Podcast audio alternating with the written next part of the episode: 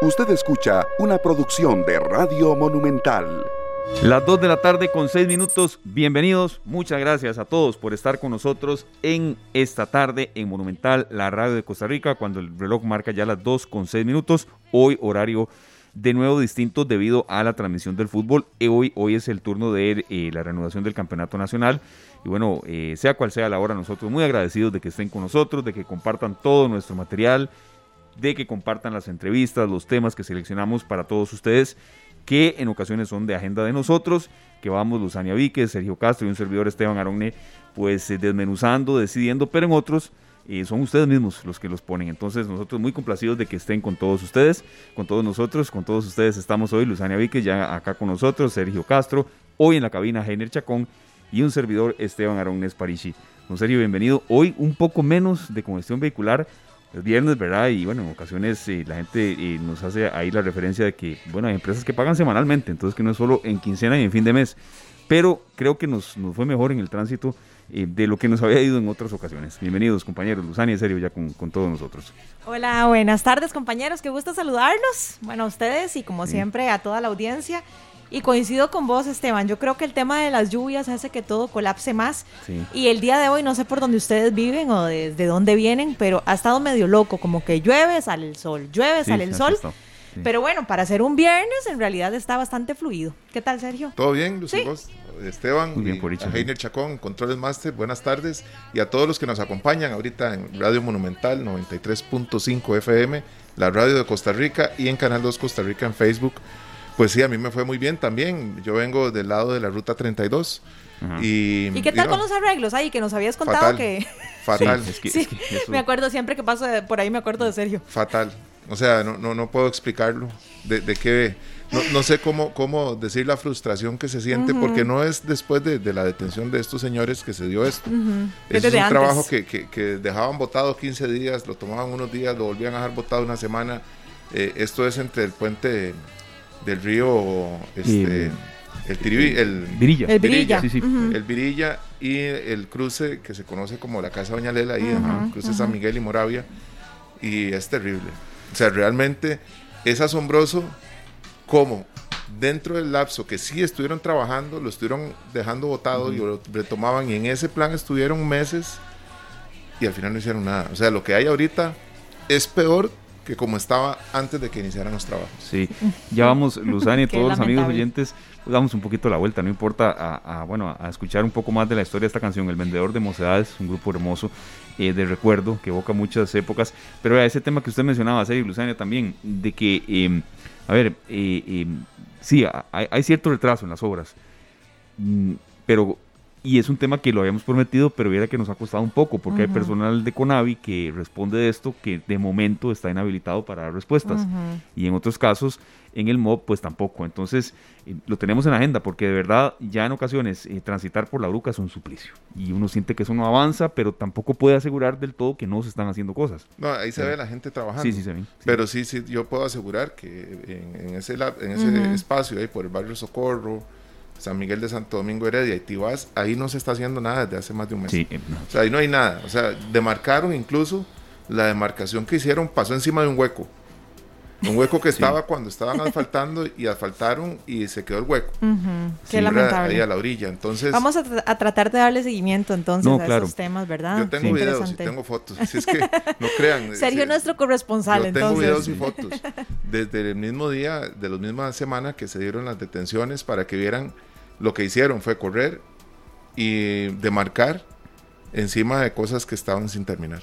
Eh, así como para que esté demarcado, ¿verdad? Mínimo, porque sí está peligroso. Hay, una parte en donde se acaba la calle que había antes y, e inicia la ampliación, que es ahí cerca de, la salida del barrio Socorro, en donde lo que hay son estos que parecen estañones anaranjados, ¿verdad? Claro. De más de un kilómetro con esa demarcación, pero se acaba la, la calle y, si uno no vive por ahí, no sabe, sigue recto, ¿verdad? Y se va, y baja una grada como de 30 centímetros. Y esos daños que usted dice, serio, a veces es tanta la presión de la gente, ya la discutidera, que ruedan ahí, la gente se lo lleva. Eh, este, y se vienen a media calle también, y, y, este, es complicado, muy complicado. Y precisamente en el semáforo eh, el asfalto no fue suficiente, entonces hay una grada. Hay que, hay que bajar la velocidad cuando se llega al semáforo para continuar. bueno, ojalá que las personas que nos estén escuchando por lo menos tomen las previsiones del caso para evitar cualquier accidente. Y nosotros nos comprometemos entonces a poder desarrollar el tema pronto. No, no, y de verdad, el compromiso, porque, porque nos lo han pedido, lo hemos prometido acá, pero viera que a veces se nos ha dificultado encontrar con, la, con las personas adecuadas, porque están de momento o, no pueden dar declaraciones o uno que otro día han estado en reuniones eternas. Entendemos que en el CONAVI ha habido pues, una reestructuración y demás pero eh, sí, la gente lo quiere saber, no serio. Bueno, eh, y ya volviendo al tema de la canción con la que arrancábamos, es del Mocedades 5, así se llama el disco de 1974, donde viene también Quisiera eh, algún día, Tómame o Déjame, El Vendedor, Los Amantes y grandes éxitos de esta agrupación que por tantos años nos ha tenido acostumbrados a música tan romántica y tan bonita, Mocedades, que fue fundado en 1968 en Bilbao.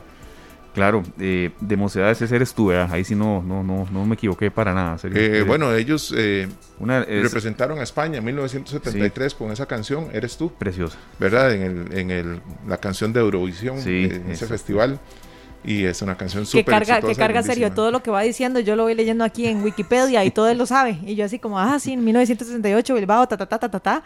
Pero bueno, fue todo un éxito rotundo entonces. La Mocedades es, y después se convirtió en el consorcio, después estaba Sergio Estivalis. Pero bueno, vamos a agarrar un día a Mocedades como el grupo del día. Hoy no, hoy traemos tres, tres bandas distintas, tres artistas distintos.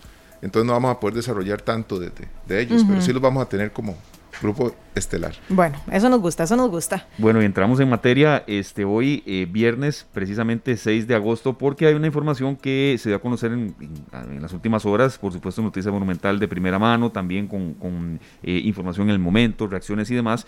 La restricción vehicular iniciará a las 10 de la noche eh, durante todo agosto. Esto em, ha tenido, a ver, como reacciones encontradas, eh, Sergio y Luzania, hemos estado comentando un poco que había molestia del sector comercial, ¿verdad? Este cambio, eso sí, regirá a partir del próximo 9 de agosto, no es a partir de hoy.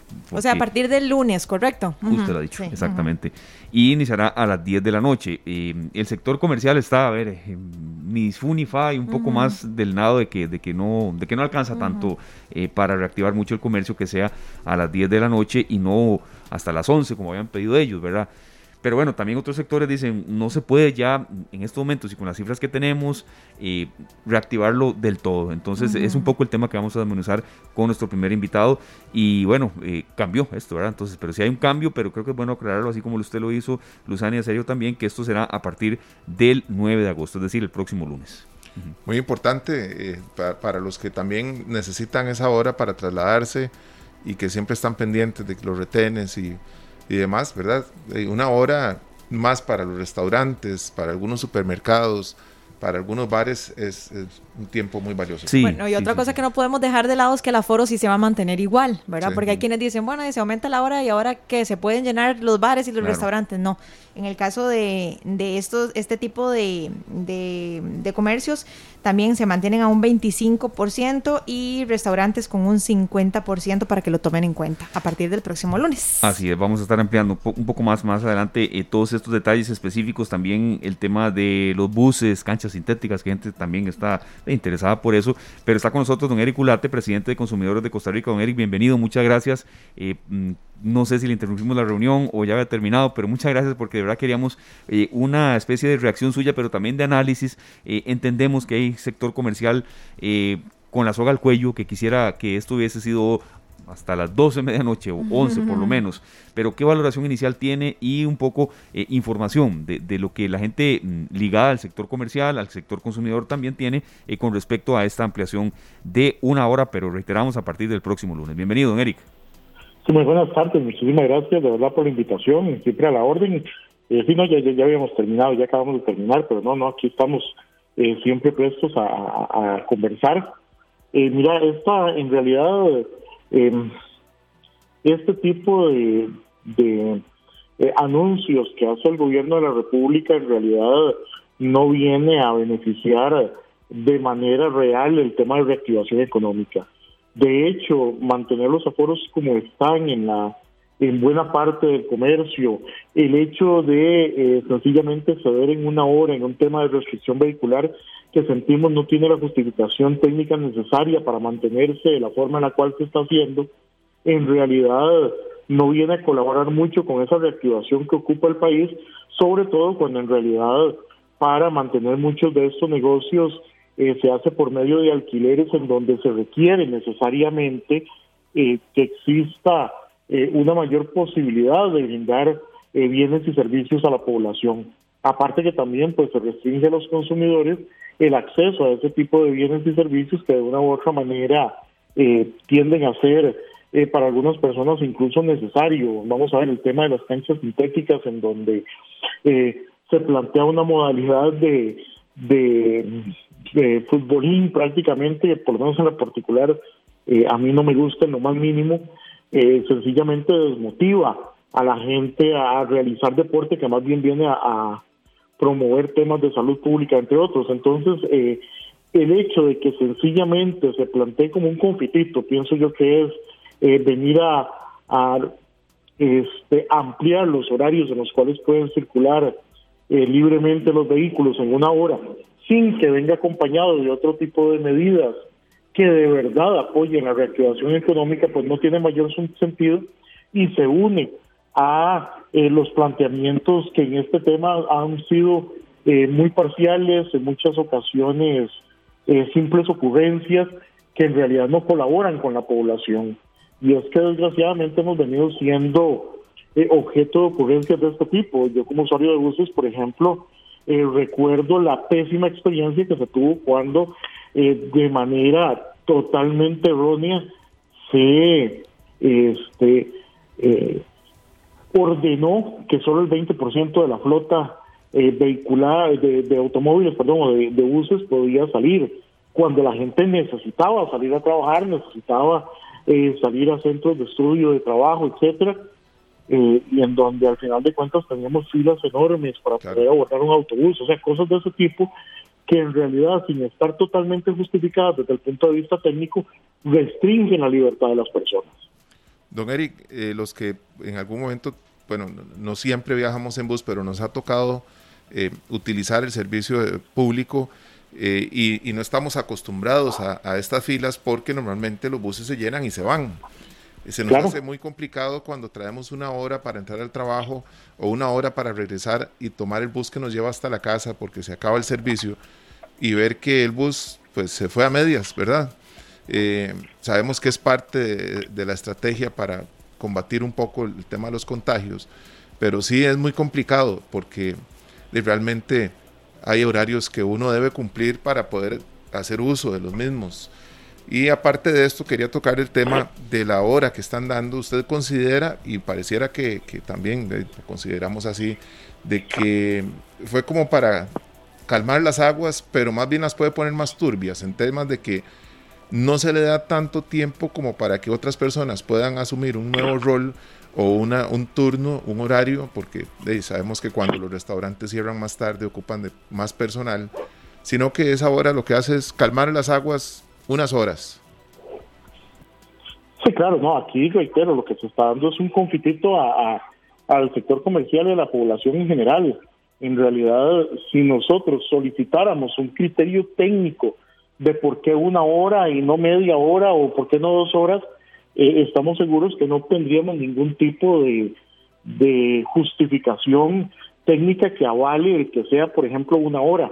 En realidad esto es sencillamente una ocurrencia, un confitito, reitero, que se le está dando a la población para decir si flexibilizamos cuando incluso no eh, terminamos de entender cómo es que eh, promoviendo que la gente eh, utilice los buses, por ejemplo, cuando tiene restricción, la gente se va a enfermar menos que si utilizara su carro personal. Entonces, al final de cuentas, lo que tenemos es una situación en la cual básicamente eh, se implementan una serie de medidas en muchísimas, vamos a ver, diseñadas eh, con ocurrencias sin que tengan un sustento técnico científico que nos diga cuál va a ser el impacto real en la población, a pesar de que se ha tratado de justificar eh, temas como la restricción, aduciendo estudios internacionales, etcétera, e incluso de manera irresponsable, me parece, por parte de algunos, incluso haciendo proyecciones de cómo podría ser el contagio por COVID-19 si no, si no se diera la restricción, cuando en realidad lo que se deberían es implementar políticas públicas, por un lado, que de verdad promuevan la reactivación económica, la contratación de empleo. Por ejemplo, estamos viendo que el desempleo está estancado en un 18% y, y ya no baja de ahí. Este, por otra parte, cuando vemos que eh, este tipo de medidas, pues de alguna manera tampoco motivan a que se acelere el proceso de vacunación, que es necesario que se mantenga de forma constante, permanente y mucho más ampliado, porque eh, al final pareciera que la única vía que nos queda para tener eh, una vida relativamente normal es el tema de la vacunación. Sin embargo, pues tampoco se, se ha promovido eh, de manera permanente una ampliación de, la, de los medios de vacunación eh, que necesita el país. Si vemos la cantidad de vacunas que se han puesto respecto de la población, pues vemos que todavía hay un amplio margen de población que no ha sido debidamente vacunado. Entonces, eh, lo que sentimos es, al final de cuentas, improvisación en este tipo de medidas que nada ayudan a la reactivación económica que tanto necesita el país, porque al final de cuentas, eh, vamos a ver, el enfoque únicamente salubrista de este tema nos está llevando a un círculo vicioso que es difícil de mantener. ¿Y cuál es? Bueno, básicamente que entre más personas desempleadas tengamos, más se promueve la incursión de esas personas en la economía informal, porque el hecho de que esas personas no puedan trabajar, no puedan abrir sus locales, etcétera, no implica que no van a comer, no implica que no tengan que pagar alquiler, no implica que no tengan que pagar servicios públicos. Sencillamente esas personas no es que no están produciendo del todo nada, sencillamente es que lo están produciendo desde la economía informal. Esa economía informal que precisamente por sus características no va a respetar restricciones, no va a respetar aforos, no va a respetar este, todas las restricciones que hay en cuanto a actividades sociales, etcétera, eh, y de alguna manera esto más bien promueve eh, una mayor infección eh, de la población por COVID-19. Entonces, este enfoque únicamente salubrista lo que nos está más bien es enfermando más como país. Necesitamos que el enfoque sea integral, en donde podamos darle a la gente soluciones para que puedan formalizar sus actividades y entonces teniendo actividades eh, formales estas son mucho más fáciles de verificar en cuanto a restricciones de aforos, etcétera, eh, por ejemplo, pero si vamos a mantener mediante un enfoque única y exclusivamente saludista, sin importar absolutamente nada más, este, restricciones de este tipo, lo que estamos es engañándonos como país. Sencillamente la gente tiene que comer, la gente tiene que pagar sus deudas, debe pagar los servicios públicos, los alquileres de las casas, entre otros, y lo va a hacer aunque sea brincándose este tipo de restricciones. Entonces, ante ese criterio de realidad, creo que el enfoque debería variar, cosa que pareciera que va a ser muy difícil en el gobierno actual. Don Eric, siempre en esta misma línea, con este tema que usted comentaba, bueno, obviamente es muy preocupante, decía, el desempleo ya, ya va para casi un 18% y creo que los tres coincidimos con que los empleos informales aumentan mm, debido a, la falta de, de trabajo. Pero ¿cuál es la propuesta que ustedes hacen, verdad, eh, en consumidores de Costa Rica al respecto? ¿Cuál hora consideran ustedes que hubiera sido prudente o buena? Porque sabemos también, don Eric, que no se puede dar rienda suelta del todo, ¿verdad? Porque todavía hay una tasa de contagios bastante alta, hay personas, bastantes personas que lamentablemente también han perdido la vida. Entonces, ¿cuál es la propuesta que ustedes hubieran considerado, considerado idónea debido a la situación actual del país? Mire, lo primero que hubiéramos hecho es hacer un enfoque integral que no se plantea únicamente en términos de la restricción vehicular. El problema es que si empezamos a agarrar únicamente la política pública para enfrentar la pandemia por partes y de partes totalmente inconexas de unas con otras, sencillamente no le vamos a llegar a la solución del problema. Tiene que plantearse una política integral en donde evidentemente los temas de salud son importantes, pero no son los únicos a tomar en cuenta. Entonces, ¿qué es lo que necesitamos empezar a hacer?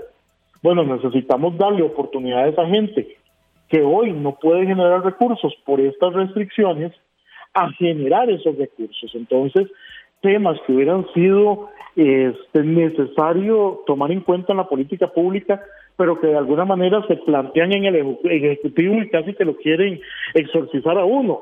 Bueno, el tema de disminución temporal de impuestos, por ejemplo, ok, vamos a ver, vamos a realizar un cierto perdón de impuestos, de impuesto de renta, de impuesto al valor agregado, durante un cierto tiempo, pero estamos hablando de un perdón. No trasladarle lo que usted debería pagar hoy a que lo pague dentro de tres o entre seis meses, porque entonces quedamos en la misma. Exacto, perdón que le interrumpa, don Eric, que eso es lo que hacen muchos, ¿verdad? Hay muchas instituciones, incluso hasta empresas bancarias, que eso es lo que están haciendo. Claro. pero entonces después la persona de, le sale más caro el caldo que los huevos, Una bola de nieve. Es una bola de nieve. Por supuesto, porque después este tiene que pagar. De política pública no tiene sentido. Estamos hablando de un perdón real de impuestos, de cargas sociales de la misma caja costarricense del Seguro Social durante una determinada cantidad de tiempo para aquellos que estén dispuestos a formalizarse. Entonces vamos a atraer hacia la formalización a toda esa gente que necesita reactivarse y entonces ahí sí, hablemos de una serie de temas como los aforos, como los traslados, como la verificación de esas actividades legalmente establecidas para, entonces, para que entonces la política pública surte efecto. El problema es que eso no lo estamos logrando por ese enfoque única y exclusivamente saludista, en donde prácticamente este, la consigna es o nos hace caso o se muere. Y eso no tiene sentido, porque reitero, ese 18% de gente que está en desempleo no es que por estar en desempleo no come, no gasta agua, no gasta luz, eh, no, no gasta teléfono, él no tiene que pagar alquiler en sus casas, etcétera. Eso no es así. La gente tiene que buscarse de alguna manera el sustento y lo va a hacer indistintamente de si la actividad es o no formal. Desgraciadamente, pues el gobierno de la República esto no lo entiende y se mantiene de manera obstinada en un enfoque únicamente salubrista, en donde más bien considero que es un insulto que se nos crea de tan bajo nivel intelectual a los costarricenses que se nos brinde este, el compitito de una hora más. Porque pareciera que aquí eh, el objetivo de la política pública es cuánto puedo mendigar respecto a foros, respecto a horarios, cuando la política pública debería ser integral y plantearse desde ese punto de vista. Reitero, no es que vamos a dejar el tema de salud pública de lado, no, pero tampoco es que va a ser el único elemento que vamos a tomar en cuenta para hacer la política pública porque sencillamente esa política se vuelve irreal y este vamos a tener a la policía en lugar de estar eh, persiguiendo crimen organizado en lugar de estar este previniendo actos delictivos como robos, hurtos, violencia doméstica y todo lo que ya sabemos que se da en nuestro país los vamos a tener persiguiendo fiestitas eh, en lugar la policía de tránsito en lugar de perseguir a los borrachos a los que eh, andan eh, manejando de manera temeraria, los vamos a tener persiguiendo plaquitas y quién salió y quién no salió, y en realidad eso es un desperdicio de recursos públicos en un elemento tan importante para nuestra sociedad como lo es la seguridad, en donde, reitero, eh, los recursos son súper escasos, pero los tenemos persiguiendo situaciones que en la práctica no tienen sentido. Yo preferiría ver a la policía de tránsito enfocada en perseguir y castigar a los irresponsables que salen borrachos a conducir y no en verificar quién anda con plaquita para o plaquita impar, porque eso es una irresponsabilidad. Don Eric, eh, ¿considera usted ahora que vamos a mezclar un poquito aquí lo que es privado y público en temas de banca? Hace unos días escuché una de una historia de una señora que venía pagando su carro y pagaba 400 y un poquito más de dólares mensuales y la financiera con quien lo tenía ella le dio un lapso de gracia mientras retornaba a un horario completo y, Supongo que una supuesta gracia, ¿verdad? Sí, supuesta gracia. un periodo ahí. A mí también me pasó, disculpen, por eso me siento tan familiarizada con el tema, gracias. Se acabó la gracia y dos meses después le quitan el carro a la señora y le dicen que van a hacer un cálculo nuevo para, para devolverle el carro, que en realidad ellos no, ese no es el negocio de ellos. Entonces, eh, el nuevo, la nueva, el nuevo monto, perdón, sube a 800 dólares. Entonces pasa de año y medio que tenía ella por, por, cancelar el, el, financiamiento, pasa a 5 años 800 dólares mensuales. ¿Cuánto suma esto? 48 mil dólares. Ese carro en el mercado está en 7 millones y medio. Y la financiera eh, le está pidiendo, haciéndole un favor para que ella conserve su vehículo, que le ampliaron el plazo y le ampliaron el monto, entonces, ¿qué tan, tan, eh, qué puede ser como una ilusión que tienen algunos bancos de que la cosa se, no solo se recuperaron los clientes, sino que están mejor?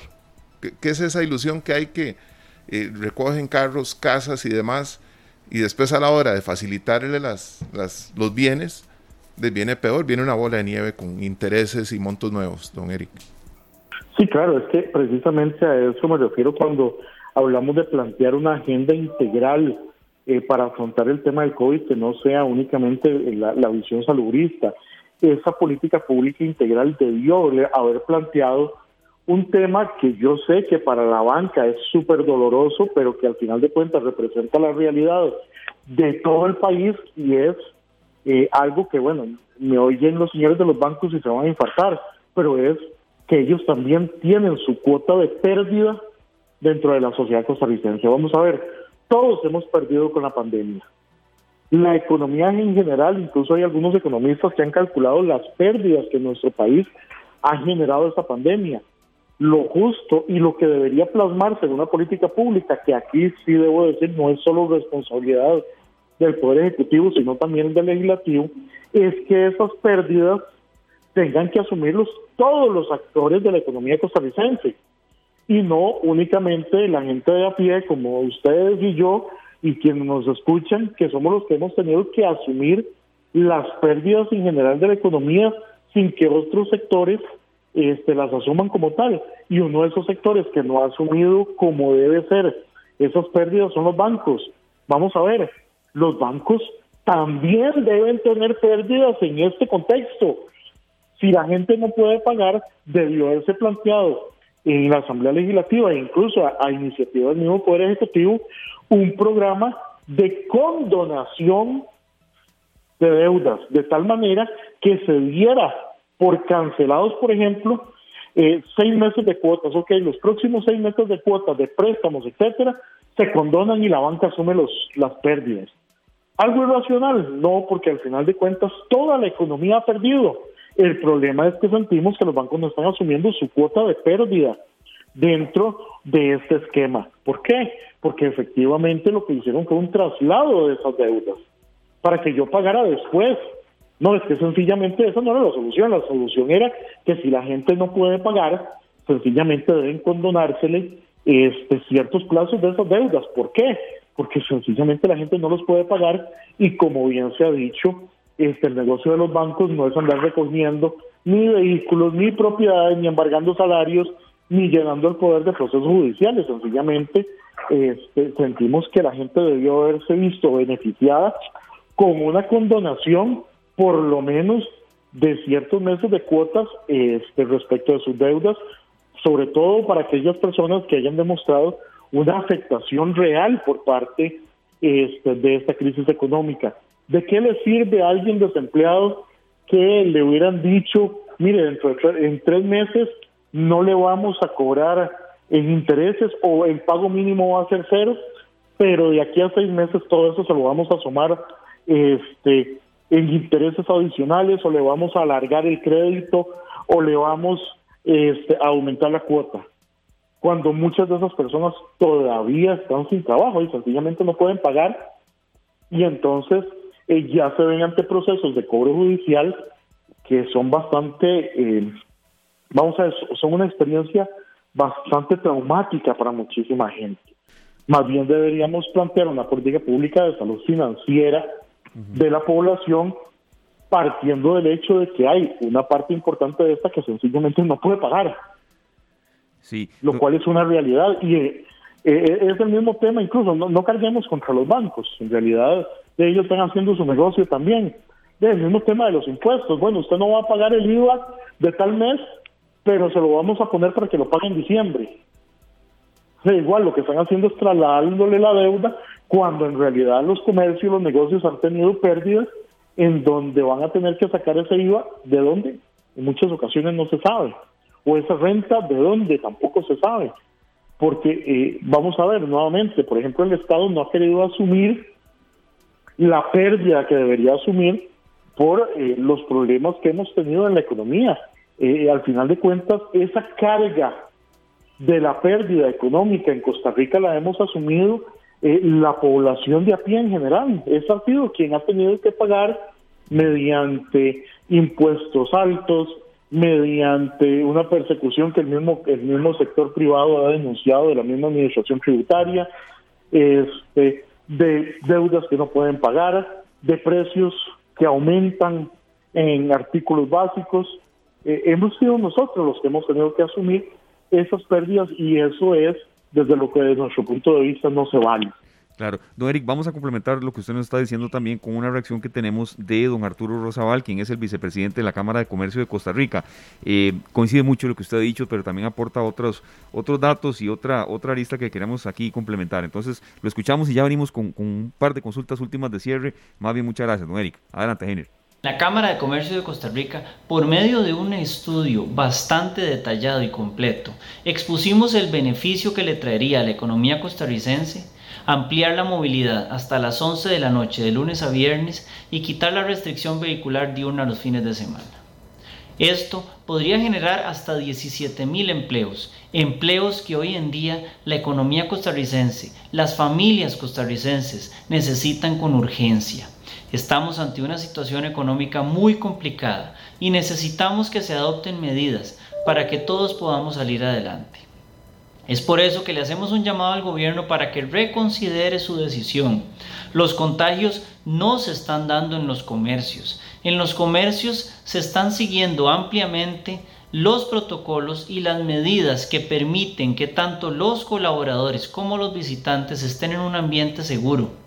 El hecho de que los negocios permanezcan cerrados en horas de la noche, lo único que ha logrado es que se den fiestas clandestinas y otro tipo de evento a donde los protocolos sanitarios no se respetan. Comprendemos que estamos ante una situación de salud complicada y por supuesto creemos que hay que tomar medidas. Sin embargo, los protocolos sí están funcionando y necesitamos que las familias costarricenses tengan las herramientas para salir adelante. Bueno, don Eric, creo que, que sí coincide muchísimo en lo que usted nos estaba aportando y, y bueno, habrá quizá, eh, según usted, alguna reacción del gobierno durante todo el mes de agosto, por lo menos si se escucha mucho lo que, lo que muchos sectores comerciales están eh, planteando. Mire, en realidad esa posición de la Cámara de Comercio no es nueva.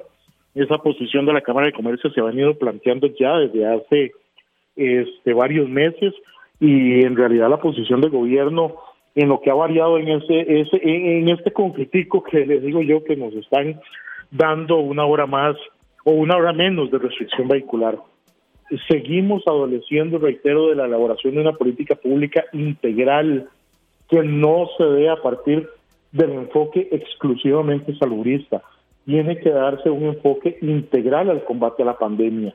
Desgraciadamente, eh, eh, ya a estas alturas del año, pareciera, y de la misma administración, dicho sea de paso, pareciera que no vamos a tener eh, una respuesta positiva de parte de la administración a esto prácticamente lo que han establecido es un, una fecha eh, tope de aquí a fin de año que se supone que alcanzaríamos lo que se ha denominado inmunidad de rebaño y que a partir de ahí estaríamos viendo eh, un aflojamiento de las eh, restricciones que estamos viviendo en la actualidad sin que signifique el fin total de las mismas. Obviamente este, debe entenderse que la vacuna no representa una inmunidad total contra el virus, pero que ciertamente nos permite eh, estar con un poquito, eh, tal vez menos de inseguridad.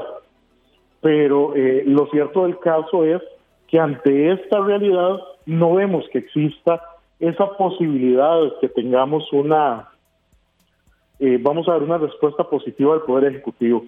Yo he venido afirmando sobre este y otros temas que pareciera que la actitud del gobierno de don Carlos Alvarado Quesada es de patear la bola eh, para adelante lo más posible en los temas eh, primordiales de la, de la población eh, para poder llegar al, al 8 de mayo del año entrante. Y este tema, dentro de muchos otros, es parte de ese, vamos a ver, de, esa política pública que es llegar al 8 de mayo del año entrante. Por lo tanto, no veía en la práctica un cambio drástico en el corto plazo de las medidas que estamos viviendo. Don Eric, em, queríamos también hacerle esta otra pregunta. Vamos a ver si me explico. Ahora que usted hablaba de, la colaboración del gobierno, ¿verdad? Para, de, para todos los comerciantes en diferentes áreas y el no postergar el tema de pago de impuestos, por ejemplo, porque al fin y al cabo eso es de hacer la deuda más grande. En realidad no están perdonando nada. Nos surge la siguiente duda con respecto, por ejemplo, al, régimen de, simplificado, ¿verdad? Que muchos restaurantes y muchos lugares tienen. Eh, el régimen simplificado constituye una opción de acceso voluntario y sencillo, lo estoy leyendo textualmente, para que pequeños contribuyentes cumplan con los deberes tributarios, simplificando sus obligaciones y su contabilidad. No obstante, don Eric, yo he visto, ¿verdad? Y, me pongo como ejemplo, de restaurantes que son una mina, que no son pequeños contribuyentes, o sea, que son restaurantes o hasta tiendas de ropa, y cuando uno les pide una factura, porque a uno también le sirve por el tema de tributación, le dicen, no, es que somos régimen simplificado. Entonces, eh, don Eric, nos surge la siguiente duda, ¿será que hay una falta de control aquí? Porque entonces siento que no es equitativo, ¿verdad? mentira que entonces los pequeños contribuyentes tienen régimen simplificado y los otros no. ¿Qué cree usted que es lo que hace falta aquí o qué es lo que está pasando? Eh, nuevamente, aquí hace falta una política integral en el tema tributario. Vean, este, el país acaba de endeudarse por 160 millones de dólares más para que tributación cuente con un megasistema que le permita este, casi que seguir los pasos de los contribuyentes para evitar eh, este tipo de situaciones. Pero en la práctica, en un país que tiene más de 105 impuestos, es imposible que la administración tributaria pueda llevar adelante una fiscalización real de todos y cada uno de estos impuestos. Eh, incluso si nos vamos a ver a la Asamblea Legislativa, hay una serie de proyectos de ley en cerveza importada, en este eh, en estos aparatos eh, que utiliza la gente cuando, cuando no quiere fumar eh, cigarros, sino que son vaporizadores, etcétera, en donde más bien se quiere cargar de más impuestos a la población. Y eso no, eh, no tiene ningún sentido, no tiene ningún sentido crear más cargas tributarias. Más bien, para mejorar la fiscalización en aquellos impuestos que de verdad le dejan dinero al país y en donde de verdad hay una evasión muy grande, lo que deberíamos hacer es eliminar muchísimos de estos impuestos ¿Para qué? Para que los funcionarios de tributación puedan enfocarse en la fiscalización únicamente de aquellos impuestos que en realidad le significan eh, una ventaja a la administración tributaria. Pero mientras tengamos el desorden y mientras tengamos eh, un esquema en donde es tan difícil pagar impuestos, eh, va a ser complicadísimo. Va a ser definitivamente complicadísimo que podamos avanzar hacia una fiscalización real de aquellos que este, e, evaden o eluden los impuestos. E, entonces, ahí en realidad la solución va más allá y tiene que haber voluntad real del Ejecutivo y voluntad real de los diputados, sobre todo estos últimos, primero, en crear conciencia en que no pueden, no tienen por qué andar creando nuevos impuestos. Uno, y dos, en que debe facilitársele al ciudadano el pago de impuestos. Nosotros acabamos de pasar por una situación en donde eh, pudimos comprobar de primera mano lo complicado, mire, lo complicado y difícil que es pagar impuestos en Costa Rica. Entonces, eh, en realidad, eh, ni siquiera el obligado tributario la tiene fácil para poder cumplir con esas obligaciones que tiene para con el Estado. Y mucho menos aquel que lo hace adrede, ¿verdad? Entonces, eh, pierde el Estado por un lado, perdemos nosotros como ciudadanía y pierde el país en general mientras tengamos una estructura tan complicada como la que vivimos en la actualidad. Bueno, don Eric, nosotros, le agradecemos muchísimo estos minutos. Ya para cerrar, nuestro amigo en Facebook, Armando Urbina, comenta que la deuda que él tenía pasó de 36 meses a 48, de 48 a 60. Y que entonces sigue pagando las primeras cuotas, esas que nunca le abonan al, al, al principal, ¿verdad? Todos son impuestos, intereses, pero eso es un tema que vamos a ver en otra ocasión. Por hoy creo que eh, ahondamos mucho en el, tema este de cuánto beneficia y cuánto pues, es real el beneficio con esta apertura de una hora más en la restricción. No, no, y sabíamos que don Eric iba a estar totalmente informado y, bueno, con, reacciones muy al, muy al dedillo del, tema. Don Eric, muchas gracias. Con mucho gusto, ¿no? Quedamos a la orden. Claro, lo único tal vez bueno es que eh, ya a partir del lunes vuelven las eh, mejengas de canchas de fútbol 5, este, Eric, para que usted pueda volver, pueda volver a atajar ahí. Él, él es portero también en estos, en estos partidos, eh, Eric. No sé si ya se está organizando con los amigos. Bueno, por fin, después de año y medio, ¿verdad? Vamos a ver si, si todavía puede uno, ¿verdad? Vamos a ver qué, le da el aire después de año y medio sin, sin estos mejenguitos, que bueno, más allá de la actividad deportiva, lo que sirve que también es para sacar mucho estrés. Ah, claro, ahí nos manda foto para ver cómo le fue entonces. claro, no, claro. O sea, esas mejengas en donde va ganando un equipo 9 a 1, dicen que mete uno gana. sí, exactamente. Muchas gracias, don Eric, de verdad, por su ayuda y estaremos en contacto en otras semanas. Claro, a la orden. Eric Ulate, presidente de Consumidores de Costa Rica, dándonos reacción de una información que se va a conocer hoy y de mucha actualidad y que bueno, este también eh, ha tenido, creo que un sabor más agrio que dulce, de verdad, en, reacciones de la gente. Pero también tenemos que entender el, balance que quiere hacer el Ministerio de Salud. Sí, creo que tienen que ir poco a poco, pero bueno, de ahí no hay ningún fundamento técnico, es lo que aducen algunas instituciones con respecto a que haya sido solo por una hora. Así es. Bueno, esperemos que si hayan beneficiados. Así es, son las 2 de la tarde con 48 minutos. Gracias a todos por estar con nosotros. Eh, venimos a la pausa y después eh, volveremos con sorpresas para los amantes del cine. No se nos vayan. Voy en esas, ya estoy aquí lista. Ya. y ya estamos viendo que, hay gente que, sabía que íbamos a tocar un poco el tema. Así es que no se vayan, estamos en esta tarde. El Escuadrón Suicida, amigos oyentes y amigos que están con nosotros en Facebook Live, Luzania y Sergio. Bueno, ustedes que fueron al cine, no he podido yo, mucha ocupación ahí. Ah, que de última hora a veces sale bueno, pero lo bueno es que Sergio y yo fuimos por vos la semana pasada. Hasta nos topamos, ¿verdad? Llevamos sobrinos y Hasta para tirar para arriba llevamos sobrinos. La bienvenida a Laura Ortega, directora de Mercadeo de Nueva Cinemas, compañera de nosotros acá. Y bueno, eh, Laura, bienvenida. Es un gusto que esté con nosotros de nuevo. Escuadrón Suicida, pero también hay otras atracciones. Y bueno, la industria cinematográfica no se detiene y también, bueno, tiene un espaldarazo. Eh, en cuanto al tema este de que la restricción, eh, bueno, es una hora más de flexibilización, creo que les puede también beneficiar. Bienvenida, Laura. Hola, compañeros, ¿qué tal? Buenas tardes. Hola, hola, buenas tardes, Laura, qué gusto saludarte. Igualmente, muy feliz, compañeros, de que, bueno, hoy ya tenemos, ya anunciaron la, el gobierno que podemos tener una hora más a partir de, del lunes. Muy buena noticia, Laura. Y bueno, nos encontramos el sábado pasado también eh, en una premiere, en una película lindísima. Y eh, viene una nueva noticia con una parte 2 de una saga que parece que nos va a traer mucho más que esto. Sí, la semana pasada vimos, tuvimos la oportunidad de encontrarnos con, viendo el estreno de Jungle Cruise, ¿verdad? Una de las películas, de las últimas películas de Disney. Y esta semana venimos, venimos con el estreno de Escuadrón Suicida, ¿verdad? La, la segunda parte los conocedores de y seguidores de DC Comics, ¿verdad? Estaban esperando esta película. Es una película de antihéroes, ¿verdad? Siempre son los son los los chicos malos de, las películas y los villanos de las películas de héroes. Entonces, en esta ocasión, la tan esperada Harley Quinn volvió a la pantalla grande, ¿verdad? Y estamos muy emocionados porque este formato viene en IMAX, esta película. Entonces, cuando una película es firma con cámaras IMAX y viene para pantallas IMAX, es todo un espectáculo, ¿verdad?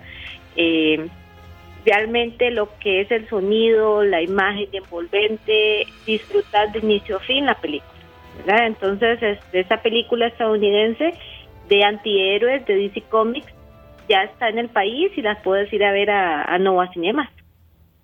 Bueno, nosotros nos apuntamos en esa fila que, vamos a hacer para ir a ver esta, esta segunda eh, pues entrega de esta saga que parece que nos va a traer más y felices todos los amantes de DC Comics. Sí, vieras que también les quería comentar que esa película eh, tiene un 97% en la página de Tomatoes que es una página de, calificación de películas. Está muy bien calificada, entonces aún así aumenta las ganas de ir al cine, ¿verdad? Este fin de semana.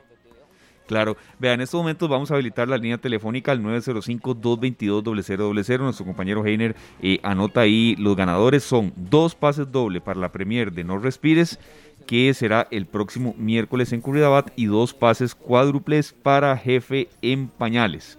Y estamos como, como un poquitito para adultos y también para las familias, ¿verdad? Ah, Queremos premiar a gusta. ambos, a las parejas, para que les, y que les guste el terror, el suspenso. Esta película No Respires se estrena hasta la próxima semana y tenemos la premiere el, el miércoles, entonces los vamos a invitar con anticipación para que sean uno de los primeros de las primeras personas que van al cine a verlas y queríamos premiar a tus a todos sus seguidores y también para las familias la película Jefe en Pañales, entonces para que vayan cuatro personas, la burbuja, a partir de mañana a verla en cualquiera de los tres complejos de Nova Cinemas. Perfecto, Laura. Nosotros vamos a habilitar la línea 905-222-0000. Vea, ya está timbrando y timbrando. Vean, ya está. Entonces, Sí, sí. jefe en pañales y no respires para los que les gusta el suspenso. Qué Sí, sustillo. ya la vi, chiquillos, y, ¿Y qué está tal, qué muy tal? buena, y muy buena. Es de, es una película corta, dura hora y treinta, pero te mantiene en suspenso todo el tiempo. Uy, Dios mío. Bueno, que mi, espo- eh, mi esposo no escuche porque si no, hoy también para el fin de semana y me tengo que tapar los ojos ahí yo. Me encantan a mí ese tipo de películas. Me, man- te cautivan de inicio a fin. Ujú. Laura, ¿cómo ha estado la respuesta de la gente? Eh, ¿Consideran que poco a poco, bueno, eh, ha ido perdiendo, mm, yo diría que la palabra miedo ya no, sino un poco eh, la rutina de haber estado más de un año, eh, casi que prácticamente con confinamientos, con restricciones muy, muy estrictas? Eh, ¿Cómo va la industria? ¿Se va reactivando de verdad al paso que ustedes consideraban o qué nos puede comentar? Y bueno, ya el próximo mes ya tenemos, vamos a tener un año de la apertura de cines y creo que ya la gente eh, ya se acostumbró y es la nueva normalidad de ir al cine con la mascarilla, cumpliendo todos los protocolos de temperatura, eh, llegan más a tiempo, ¿verdad? Porque sabes que hay más pasos que cumplir, entonces eh, las personas llegan con una muy buena disposición eh, también ampliaron la cantidad de títulos, ¿verdad? Ahora ves que cada vez hay estrenos más cercanos uno, uno al otro. ¿Qué sucede? Mira, al cancelar tantos estrenos el año pasado, entonces estas, este año tenemos los estrenos del año pasado más los de este año, entonces son estrenos muy buenos, muy seguidos. Pero gracias a Dios la industria va creciendo con la buena noticia de hoy, ¿verdad? De que ya se va a ampliar un poco la hora de, de visitación. Esto nos, nos da un margen para programar eh, más películas. Ah, la última función aproximadamente era, estaba a las 6.30. Ahora las personas van a encontrar funciones 7, 7 y 15 todavía, ¿verdad? 7 y 45, dependiendo la duración del título. Y entonces eso te da más facilidad, ¿verdad? No correr tanto si es entre semana. Y en la noche también, ¿verdad? Tener esa ampliación que salís a las 9 y tenés un rango adicional para llegar a la casa. Bueno, eso nos encanta. A mí, yo les voy a ser muy honesta, a mí me encanta ir al cine, pero en la noche. Entonces, el hecho de ya uno poder ir al Sí, cine claro. por lo menos a las 7, 7 y 15, de- creo que lo voy a disfrutar todavía más. Y bueno, yo Sí. creo que mucha gente en general, ¿verdad? Sobre todo los adultos. La industria está muy feliz de, de haber logrado una hora más en, en la restricción. Bueno, muy importante eso. Conversábamos hace un rato que sabíamos que sí había, había muchos que iban a, a estar beneficiados con, esta, con este nuevo horario, Laura. Muchísimas gracias. Sí.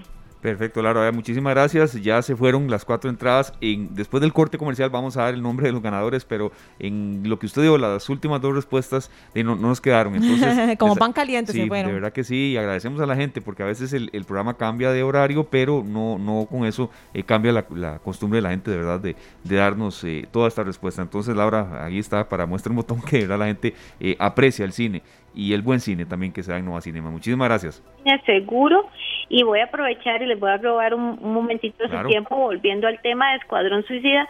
Mañana vamos a tener cosplayers, eh, que son los chicos, ¿verdad? Estos que se visten con los personajes, se maquillan, hacen sus propios trajes para identificarse con alguno de los personajes de la película. Mañana en Avenida Escazú y, y- en Avenida Escazú y en Ciudad del Este eh, de 4 a 7 de la noche vamos a tener a estos chicos cosplayers donde se van a vestir y van a pueden tomarse fotos. Entonces, totalmente invitados. Bueno, eso nos encanta también para que vaya ahí la familia y disfrute. Muchísimas gracias, Laura. Con gusto, muchas gracias a ustedes. Feliz tarde, gracias. Muchísimas gracias a Laura Ortega, nuestra compañera directora de mercadeo de Nova Cinemas. Son las 3 de la tarde con 5 minutos. A los ganadores ya, y después de que termine el corte comercial, les vamos a dar el nombre y, eh, por supuesto, reiterando siempre que no tienen que venir acá a... Eh, eh, a los estudios de Central de Radios, sino que simplemente eh, con la cédula, eso sí, eh, se presentan y ya están totalmente registrados. Las 3 de la tarde con 5 minutos, la pausa y enseguida venimos con más de esta tarde, el bloque que siempre nos encanta. Mm, impulsar, Sergio, y sobre todo también ayudar a la gente, los emprendedores. Sí, ese es un tema que vamos a seguir haciendo. Tenemos presente a la gente que la está pulseando como así en buen tico, ¿verdad? Y que ha tenido que pues buscar diferentes maneras de llevar el sustento a sus hogares. Vamos a la pausa y ya regresamos con más de esta tarde. Esta tarde.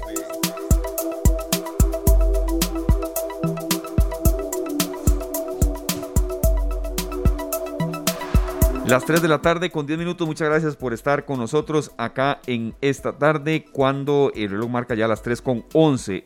Estos son los ganadores entonces de las entradas en No Respires una eh, pase doble, Gabriel Gutiérrez Rojas, Gabriel Gutiérrez Rojas para No Respires, un pase doble y un pase para cuatro personas para Jefe en Pañales, Marco Antonio Mora Mesén. Entonces muchas gracias de verdad a ustedes por haber llamado, Gabriel Gutiérrez Rojas y Marco Antonio Mora Mesén. Son los felices ganadores. Gracias por confiar en esta tarde en Nova Cinemas.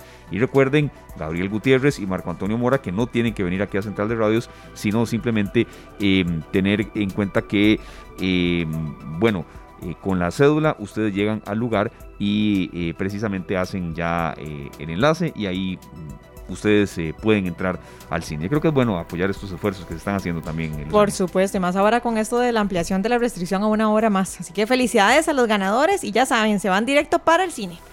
Bueno, muy importante también aprovechar estos espacios, ¿verdad? Que, que nos permite Nova Cinemas, que son realmente muy seguros. El sábado que fuimos eh, ¿verdad? Se veía de viaje muy bien demarcado donde podía estar uno sentado y la distancia que había entre una familia o, los visitantes de una burbuja y otros. Así es. Vamos a repasar un poco el tema de eh, la apertura de las restricciones a gente que nos lo ha consultado porque es cierto, eh, hay también algunas situaciones en cuanto a playas. Vea, el horario en playas se va a ampliar permitiendo que las personas visiten estos espacios entre las 5 de la mañana y las 8 de la noche. ¿Verdad? Eh, había dudas en la gente, usted que va mucho a la playa Luzania, cepillo, cepillo, bueno. Ah, bueno, eh, ya, ya, ahí les, les queda clarísimo entonces. De 5 de la mañana a 8 de la noche. No se nota, compañeros, pero me gusta la playa, me gusta la playa. Bueno, estos cambios, muy importantes, van a empezar a partir del próximo lunes y se van a mantener hasta el 31 de agosto, hasta el 31 de agosto, para que lo tomen en cuenta. Bueno, eso es una, son medidas que van a beneficiar incluso a nuestro siguiente invitado, que se divide entre el restaurante en San José y la playa. Así es, cuando son las 3 con 13 damos la bienvenida a una sección que nos complace mucho, apoyar y sobre todo eh, que nos ayude a nosotros, pero también impulsar el esfuerzo que la gente está haciendo, don Heiner porque Radio Monumental cree que juntos saldremos adelante, le traemos la nueva sección Buenas Noticias, porque juntos sacaremos el país adelante. Una producción de Radio Monumental.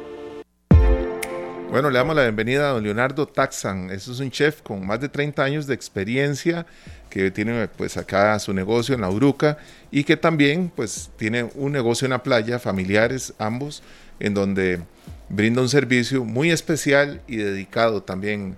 Don Leo, muchas gracias por acompañarnos. Bienvenido a esta tarde. Aló, bueno, muchas gracias este, por la invitación y este un placer estar con ustedes este, a estas horas para compartir un poco de, lo que yo hago, ¿verdad?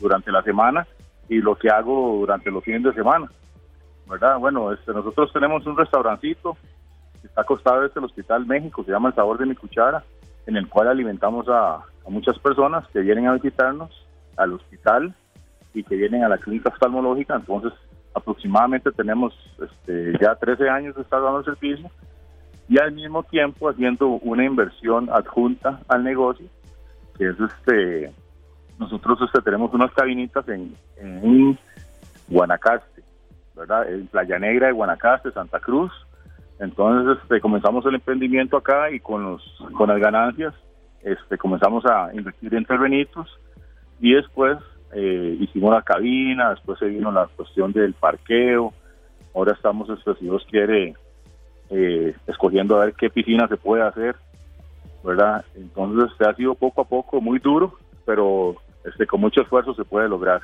No, no, qué bueno, Leonardo. Siempre decimos a los, a los emprendedores eh, que, bueno, nos hacen el, el honor de, participar que, que bueno, la, pandemia nos ha golpeado, pero no nos tira la lona, ¿verdad, Luciano? Yo creo que siempre hay como un impulso, eh, si es un emprendimiento familiar o de amigos o de conocidos, de ver a ver cómo se reinventan. Y bueno, una dupla aquí, comida con turismo.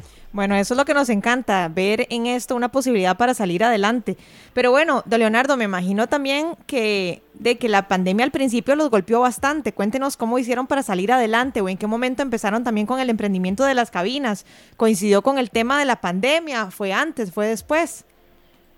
Sí, este, bueno, es muy interesante. Gracias por la pregunta, claro. Eh, bueno, al principio nosotros ya tenemos este, alrededor de 20 años de estar invirtiendo en Guanacaste.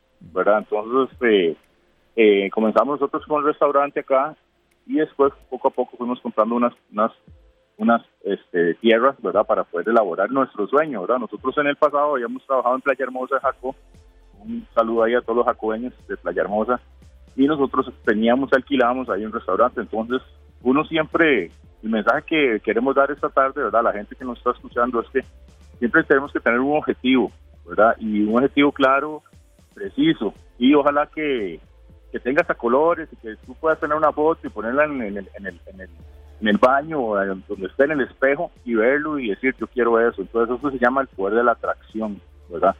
Entonces por medio del poder de la atracción tú puedes este, soñar y por medio de ese sueño tú puedes lograr las cosas, ¿verdad? Entonces yo me acuerdo una anécdota que, que bueno, este, yo trabajé, eh, yo estudié en el INA con Oscar Castro, ¿verdad? Entonces éramos compañeros ahí y las y las compañeras de nosotros eran amas de casa, ¿verdad? Casi no habían estudiantes. Entonces, este, ese era el sueño, ¿verdad? Llegar a tener un restaurante. Claro, el proceso para llegar a eso duró aproximadamente, este, bueno, yo ya voy a cumplir 50 años, ese, ese proceso duró más o menos 30 años de mi vida, ¿verdad? Porque sí, a partir de los 22 años comenzamos a, a, digamos, a, pedir un empleo después del INA con el periódico en la mano a ver quién nos podría emplear, emplear ¿verdad? Entonces, gracias a Dios, este, con mucho trabajo, ¿verdad? Siempre. Eh, yo he sido cocinero y este este no hay ninguna meta que uno por ser cocinero no se no se pueda no pueda alcanzar entendemos entonces este sí estamos a todos los gente que ahorita tiene problemas en el negocio que, que se la está viendo dura que se reinvente que vea a ver qué puede hacer nuevo de lo que tiene, este, si hay que despedir personal y nosotros ahorita estamos lavando platos, este, teníamos 10 personas, ahora estamos con 5 personas. Es muy duro el tema de la caja, las, este, este, todo eso es durísimo, ¿verdad? Este, las pólizas, el seguro, este, bueno, los sueldos mismos, ¿verdad? Los aguinaldos. Entonces la pandemia nos agarró como de decir, este, eh, fue un cambio de la noche a la mañana porque nadie pensó que iba a pasar esto, ¿verdad? Lógicamente, pero sí, ha sido duro. Ahora este, estamos, este, ya en esos momentos estamos ya viento en popa, ¿verdad? Entonces, este, queremos estimular a todos los comerciantes que sigan adelante, ¿verdad? Y que no aflojen. Don, don Leo, nosotros eh, lo admiramos mucho porque en realidad este testimonio yo sé que va a motivar a muchísimos emprendedores. ¿Cuánto influye el iniciar un negocio cuando se está preparado técnica y académicamente y cuánto influye el no estarlo? Porque esa preparación eh, es elemental. Sabemos que muchos están cocinando desde sus casas y lo han hecho de forma, pues, eh, digamos que han aprendido ahí mismo, poquito a poco, con, con grandes tutoriales y clases Casi que, de manera empírica. Claro que sí. Pero ¿cuánto vale el poder eh, hacer uso de, esta maravilla que nos permite la educación gratuita en Costa Rica y que la preparación es elemental? Y lo vemos en el caso suyo, y usted hablaba muy bien también eh, de Oscar Castro, el chef, que fue su compañero en Erina, y los vemos a los dos triunfando, y aunque el triunfo no se monetice, muchas veces son personas con una convicción, con una carrera establecida y muy clara. Sí, es que yo me acuerdo, don Oscar, ¿verdad? Bueno, Oscar, que lo quiero mucho, este, cuando éramos compañeros al final del curso nos dijeron que si nos queríamos quedar este, profesores, ¿verdad? Entonces, este, bueno, Oscar se quedó en el INA, yo salía al Marriott, y una vez yo salía a Marriott y salía a todos los hoteles, he trabajado casi todos los hoteles de Costa Rica, siempre, usted sabe que siempre uno está debajo del zapato, ¿verdad? Siempre cuando está un trabajando para alguien, ¿verdad? Entonces, este, hay que pensar siempre positivamente y tener el objetivo para poder salir siempre adelante, ¿verdad? Entonces, este, como te repito, este, solamente es con un trabajo arduo, digamos, nosotros durante 20 años nos, nos, levantamos a las 4 de la mañana, vamos a la feria, después de la feria venimos y preparamos el gallo pinto, yo preparo el gallo pinto, ¿verdad? Entonces este, después seguimos con los almuerzos, cerramos a las 5 de la tarde y ya tenemos como 13 horas de trabajar, entonces ya, gracias a Dios, no tenemos que trabajar más y podemos descansar. Pero sí, a las personas que puedan, a partir de, agarrar cuatro plátanos y hacer una bolsa de patacones y ver cómo se hace para para ver este, para comercial eso, o este, agarrar un poco de fruta, decir, ok, voy a hacer este, un sirope de frutas y voy a ver con dónde lo puedo vender. Entonces, este, no hay que limitarse. Eh, me acuerdo que yo me quedaba sin trabajo y lo que hacía era un volante y en ese volante este, ponía todos los casados que yo vendía, las pastas y todo, con el número de teléfono y cuando llegaba a mi casa me llamaban y el primero que probaba la comida y una vez me volvía a llamar. Entonces así comenzamos. Yo comencé en una bicicleta a repartir, este, a repartir casados, me acuerdo, que cuando nos acordamos de eso nos podemos a llorar, ¿verdad? De ver este, las que pasamos, pero insto a toda la gente de que un sueño que uno tenga siempre se puede hacer realidad. Qué bonito. Qué lindo, qué lindo, don Leonardo. Y bueno, si le pasaba eso, sin lugar a dudas era porque la comida era buena. Pero bueno, ya para ir eh, prácticamente finalizando, mm, tenemos que hacerle una pregunta, don Leonardo. ¿Cómo lo contactamos? O si tienen redes sociales, o cuéntenos cómo, cómo conocemos de, su restaurante a todas las personas que nos están escuchando. Sí, bueno, yo tengo este, aproximadamente como 10 años de salir en televisión, en giros. Mi nombre es Leonardo Taxan, muchas veces me han visto ahí, ¿verdad? Soy consejero alimentario. Este, me pueden conseguir en El Sabor de mi Cuchara, en, en las redes sociales, El Sabor de mi Cuchara y este, estamos costados este el Hospital México. Y también este en Guanacaste tenemos este y para toda la gente que nos quiera visitar en la playa, ahora nosotros ahorita ya me voy para allá, mañana ya amanezco con desayunos allá y cevichitos y preparando todos los, los pescados y, las cosas que vendemos por allá. Entonces los invitamos a todos a Playa Negra de, de Santa Cruz. Mi, mi negocio ya se llama Safari Surf. Este, mi segunda pasión es surfear. Entonces este, nos vemos en el agua Qué bueno. Qué bueno, qué bueno. ¿En el restaurante o en el agua? En alguna de las dos, entonces. Y vea, y yo recomiendo ese Rice and Beans. ¿Que es los miércoles o los jueves? Leonardo, se me va. Los miércoles hacemos Rice and Beans. Es que yo tengo afluencia guanacasteca, que soy taxan y soy chin, los chin de limón. Entonces, tengo las dos culturas. De costa a costa. De costa a costa. Entonces, hacemos este lo caribeño ¿verdad? Y también preparamos este el maíz pujagua también de Guanacaste. Qué rico, no, lo voy a lo voy a visitar muy pronto porque a veces me, me toca quedarme por aquí almorzando, entonces Venga, te la invitamos. Claro que yo voy. Ahí de fijo, ahí de fijo les caigo, van a ver. Muchísimas gracias. Bienvenidos toda la gente monumental. Gracias, gracias, muy amable. No, muchísimas gracias, Leonardo Taxan, el sabor de mi cuchara. Qué gusto de verdad escucharlos a ellos porque no es nada fácil. A veces uno cree que un emprendimiento de estos es nada más el negocio, no, lo que hay que levantarse, Y lo que hay detrás, las madrugadas, los años de trabajo. Como él dice, ahora en, lugar de 10 colaboradores, ahora son 5. y, y esa reducción incluye que el hijo esté ahí trabajando, que la esposa esté también trabajando. O sea, tuvieron que reducir el personal, pero ellos involucrarse aún más. Qué bueno, pero que dicho que lograron salir adelante y que siguen ofreciendo un buen servicio. Hoy tuvimos gastronomía, ya la semana entrante en este bloque de emprendedores, ahí iremos incursionando en, otros, en otras áreas, maquillaje, eh, clases de guitarra, la gente que de verdad está tratando de salir adelante. Esa es la idea. Nos vamos. Muchísimas gracias a todos por haber estado en esta semana muy ajetreada con algunos horarios distintos, pero de verdad con mucho compromiso para que la semana entrante nosotros les demos a ustedes entrevistas de calidad, entrevistas que les permitan mejor entender la realidad que estamos viviendo a nivel nacional e internacional y que tomemos todos mejores decisiones. Usted nos dice, don Sergio, ¿con qué nos vamos?